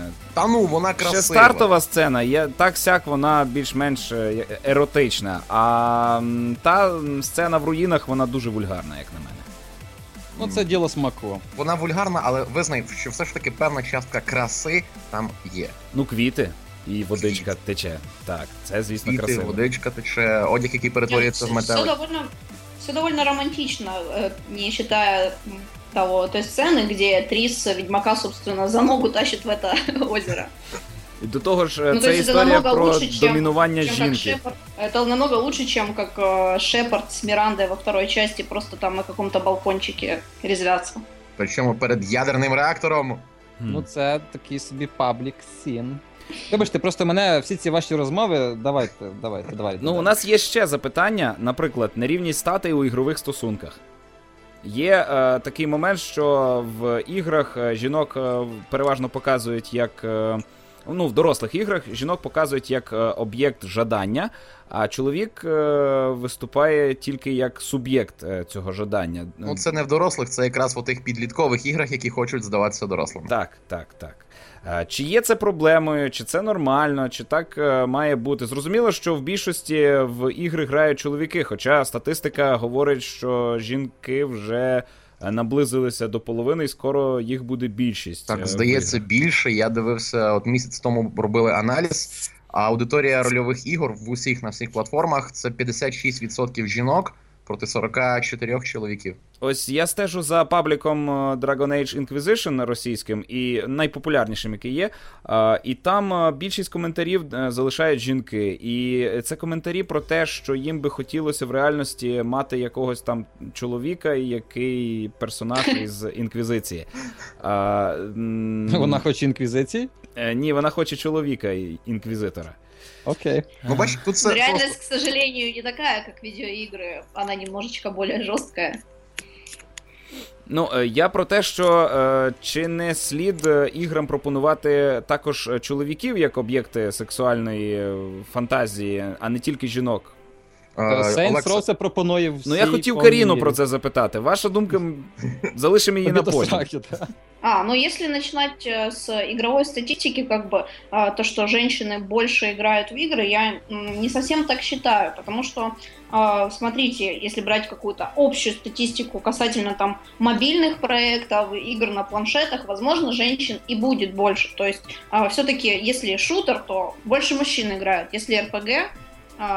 возможно, больше женщин играет. Я не буду 100% утверждать, но все-таки так уж исторически сложилось, то, что игры — это мужской род деятельности. Хоть и женщин сейчас очень много играют. По себе знаю, по своим подругам знаю из блога Kitchen Riots, собственно. Но я не считаю то, что женщины каким-то образом ущемлены, потому что именно они объект желания. То есть так уж сложилось в фильмах, в кинематографе, во всех отраслях науки, то что именно женщин выделяют как объект желания. И это привычно, это не стоит винить именно игровых разработчиков, если уж вы действительно думаете, что таким образом женщин унижают, то нужно винить... я не знаю, всю культуру в целом, начиная с эпохи Ренессанса, заканчивая современными фильмами о Бонде, хотя бы там, я не знаю, потому что всегда спасают женщин, женщины оказываются там более хрупким и нежным созданием, и это нормально, то есть, не нужно показывать какую-то мускулистую женщину, которая спасает мужчину, который попал там в какую-то там передрягу, потому что это будет выглядеть по меньшей мере смешно, если это, конечно, не Saints Row. Вот, то есть, поэтому все идет своим чередом, и так как игры сейчас очень многие, и я с ними согласна, приравнивают к уровню, то есть игры — это искусство, я ничего необычного в этом не вижу. Когда женщину показывают именно хрупкой, нежной, которая требует сильного мужского плеча, это нормально. Я не вижу в этом ничего унизительного. А таким дамам, как Анита Саркисян и прочие, даже не феминистки, потому что феминизм — это нормально, когда он здоровый. Я таким людям даже не знаю, что могу посоветовать. Привлекать к себе внимание все-таки за свои заслуги, а не какими-то вот провокационными темами. Как-то так. І чоловіків як об'єктів сексуальних жадань тобі в іграх не треба? Ну, смотрите, этого, в принципе, хватает в играх от BioWare, когда ты видишь тот же Шепард, он великолепен. Не нужно вводить женских персонажей, Фэм Шепард, господи, зачем все это? То есть мы привыкли видеть главного героя, который сделан по образу. Но это все-таки более как-то индивидуально, то есть именно серии Mass Effect все привыкли к Шепарду, і тут внезапно вот женщин... Ну, між іншим, саме жіночим персонажем, якщо є вибір, можна оцінити якість локалізації. А яким образом? Тому що існує величезна проблема, як передати з англійської мови в російську. Ну, я кажу про російську локалізацію, про українську окремо говорити. При переданні з англійської в російську існує багато проблем стосовно статей. Тому що там дую, щось там робиш, так? Та. Тобто ти виправдовуєш те, що ти граєш з жінками через локалізацію, так? Ну, я як редактор, я люблю знаходити помилки, але це ще одна причина, чому я граю з жіночими персонажами, так я оцінюю якість локалізації. Ну, а інша причина – це панування над жінкою, звісно. Ага, тепер ми знаємо. Спойлер! Олекса любить панувати над жінками. Вибач, Каріно, закінчи думку. Все вот это, все, я не знаю, там, какие-то противоречия по поводу играю мужчина и играю женщина, это очень субъективно, по-моему. Лично я играю чаще всего мужчинами, когда есть такая возможность, но когда в игре какой-то продвинутый кастомизатор внешнего вида, как в том же, в третьем Saints Row был хороший, тогда, ну, я пытаюсь персонажа под себя сделать уже, ну, когда это максимально возможно. Никаких ущемлений с точки зрения, то что, о боже мой, сильно сексуально девушки выглядят, у Байонеты очень длинные ноги, таких в реальной жизни не бывает, там геймеры смотрят на эти длинные ноги, а потом смотрят на нас и говорят, что мы недостаточно идеальны, то есть у каждого, я не знаю, это личные проблемы самовосприятия, что ли. Я никогда не отождествляла себя с какой-то суперкрасоткой из различных игр, потому что в этом нет смысла. Каждый, мы люди чем-то отличаемся, нужно именно собственными достижениями, я не знаю, свое внимание, приковывать к себе внимание, а не какими-то там громкими темами, то что вот смотрите, я буду продвигать феминизм, в играх не должно быть сильно сексуальных девушек. В общем, ну, вся вот эта вот недавняя тема, она очень, простите, раздута из ничего. Западная пресса это долго обсуждала, там вообще ужас, страх творился с... Даже не хочется это поднимать, наверное. Вот. У нас как-то к проблеме геймергейта, как окрестили в Твиттере, собственно. Мне нравятся наши отношения, потому что практически, ну, у нас пресса честная, справедливая и открыто показывала эту проблему. Там, ну, я думаю, что многие знают то, что за рубежом некоторые темы. Да. Вот, и поэтому, ну, я как, возможно, представительница девушек, которые играют в игры, я не вижу в этом проблемы. Пусть дальше изображают сексуальных красоток, которые попадают в беду, которых спасают сексуальные мужчины. Это замечательно, ведь игры, мы играем в них, чтобы отвлечься от реальности, и они должны быть красивее реальности. От Final Fantasy 15 це просікли і створили аж 4 хлопців на будь-який дівочий смак. Ну так, з максимальним бюджетом на рендеринг зачісок. Ну там не тільки зачіски, там ще інші комплекції, я певен, що будуть зовсім інші риси характеру. Що, в принципі, круто для рольового проекту типу Final Fantasy, це...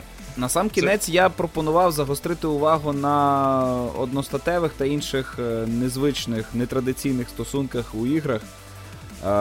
Ну, ми про це вже багато говорили, своє ставлення кожен же висловив, але основне запитання, чи потрібно взагалі показувати такі стосунки?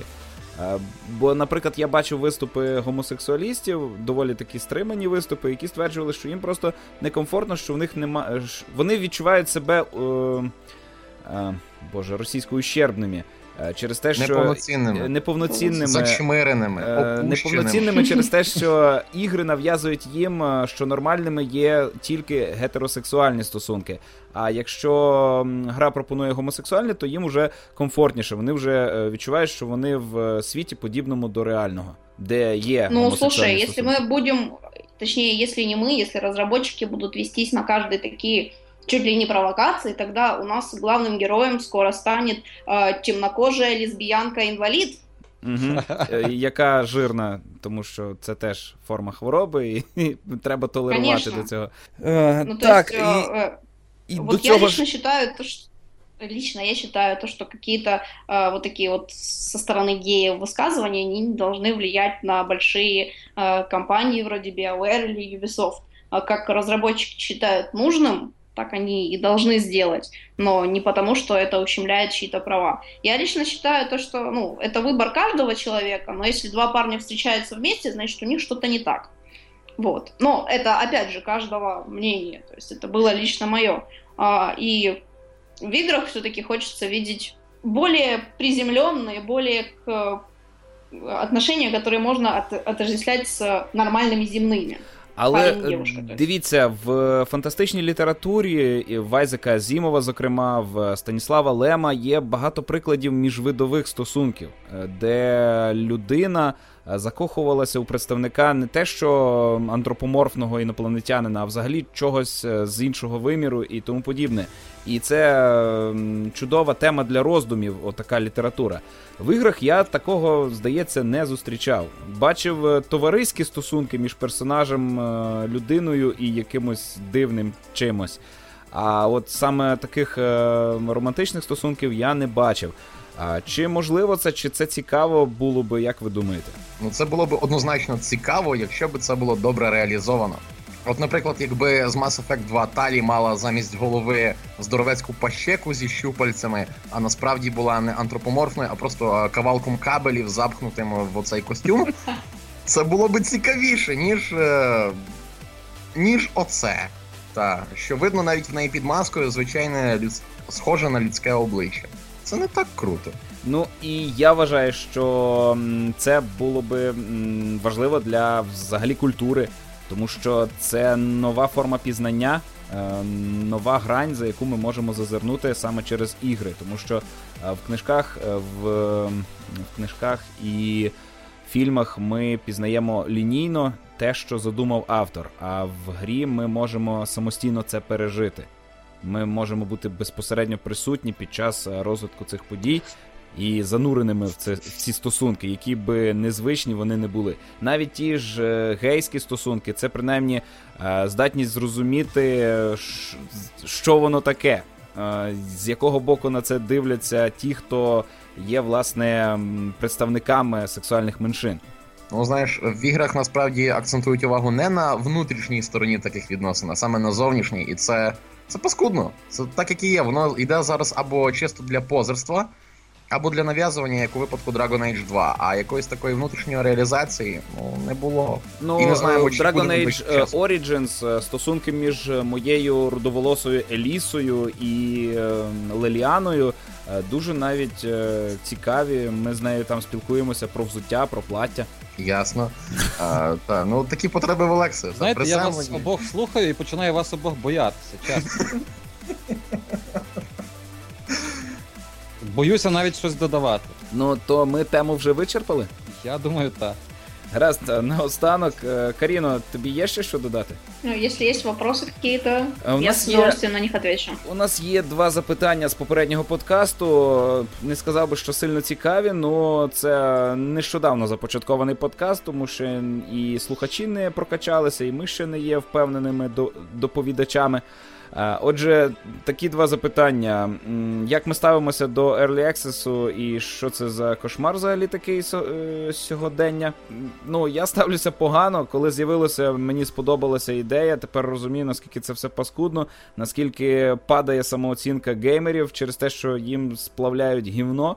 Вони це гівно жують, а потім ще їх зобов'язують дякувати. Ти знаєш, сама ідея була дуже крутою. Просто інді-компанії і багато інших компаній просікли фішку, що можна продавати навіть і приблизно не готовий продукт, обіцяти дуже багато чого, просити за це гроші, і в кінці, типу, ми вас попереджали, в нас не вийшло, маємо те, що маємо. І ну, от тому, не всегда, справді... смотри, разработчики DayZ сказали изначально то, что этот продукт очень сырой, и мы вам не советуем за него отдавать $10.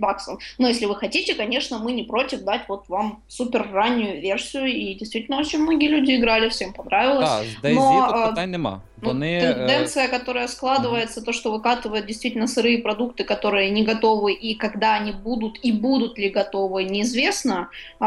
Ну, тут люди уже начинают перегибать палку, собственно, розробники самі. Так, ну і з цим пов'язані останні апдейти від Valve, які сказали, що заборонили обіцяти щось, що-небудь на сторінках Early Access, а просто от казати, ну навіть не те, що казати те, як є, а просто робити опис гри без всіляких обіцянок і майбутнього. Ти гри, що вони будуть робити. Ну, але ж в тебе щось до цього є? Додати, в принципі, абсолютно нема чого. Ті проекти, які я купив на Early Access, я радий.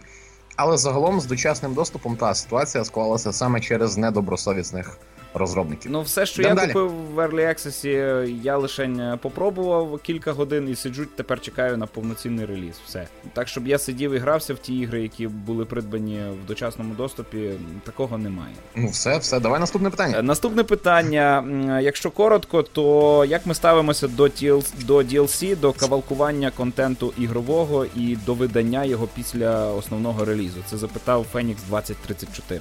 Ну, він там, наскільки пам'ятаю, питав, чому люди продовжують купувати, якщо вони всі в один голос скаржаться, що ці DLC першого дня і дуже багато грошей, і сезон-паси коштують більше, ніж вартує сама гра.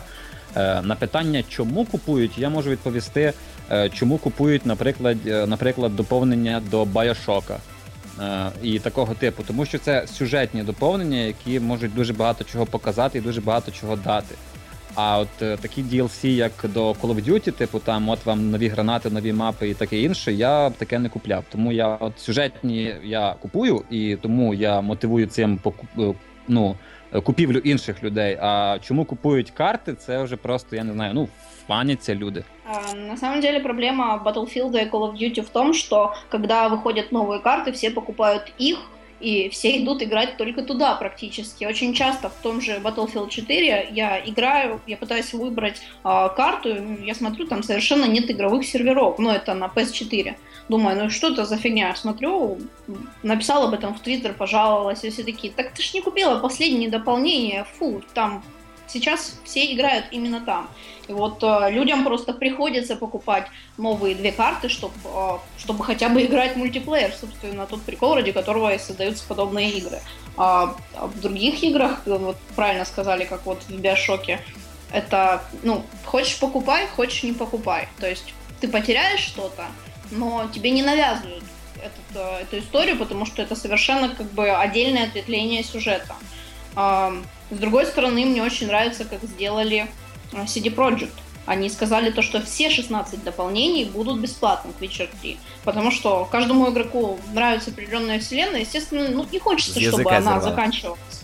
Да. И, потом, со временем, когда ты прошел игру, как же приятно будет получить через полгода одно дополнение, но бесплатно.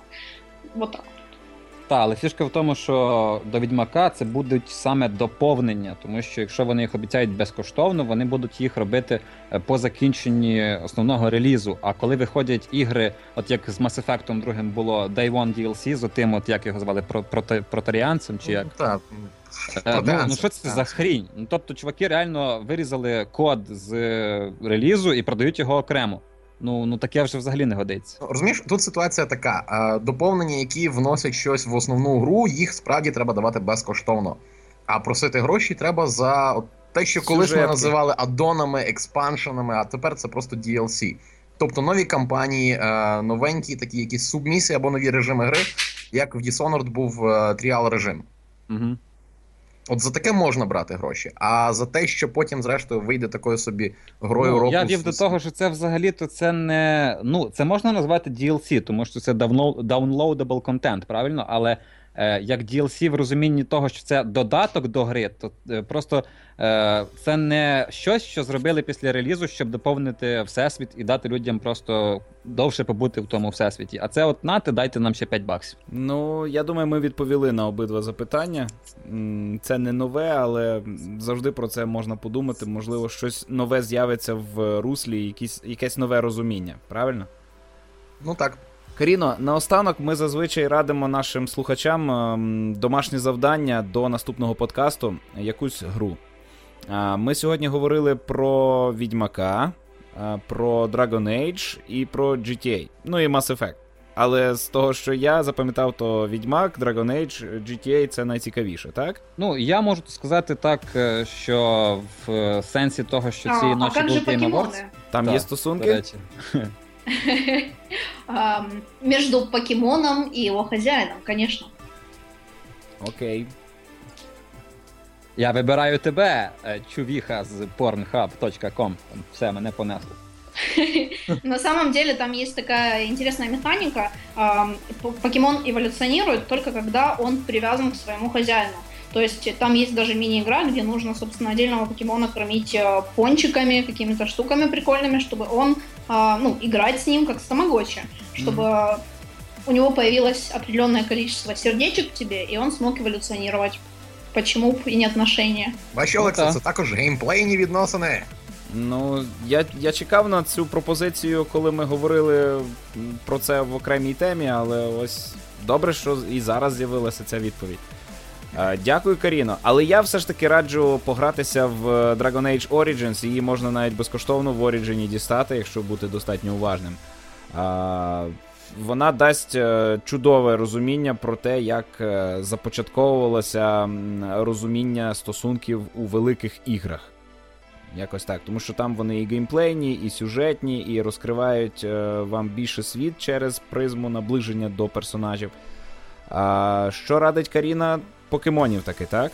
Не, я все-таки второго Ведьмака советую в преддверии выхода третьего, так как это самая ожидаемая игра по версии именно геймеров.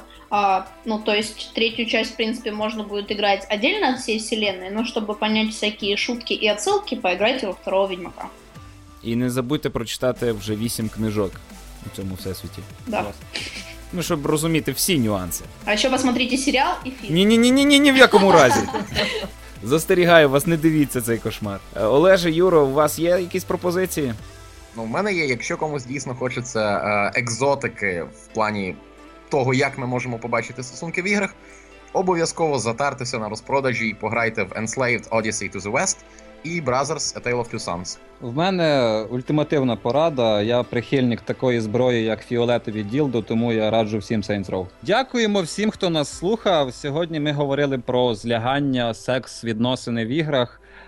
З вами були Юра Лупул, Олег Куліков, Олекс Амельник та Каріна Лавушкіна. Дякую. Всім спасибо. Всім пока. Па-па. Па-па. На все добре. Єй.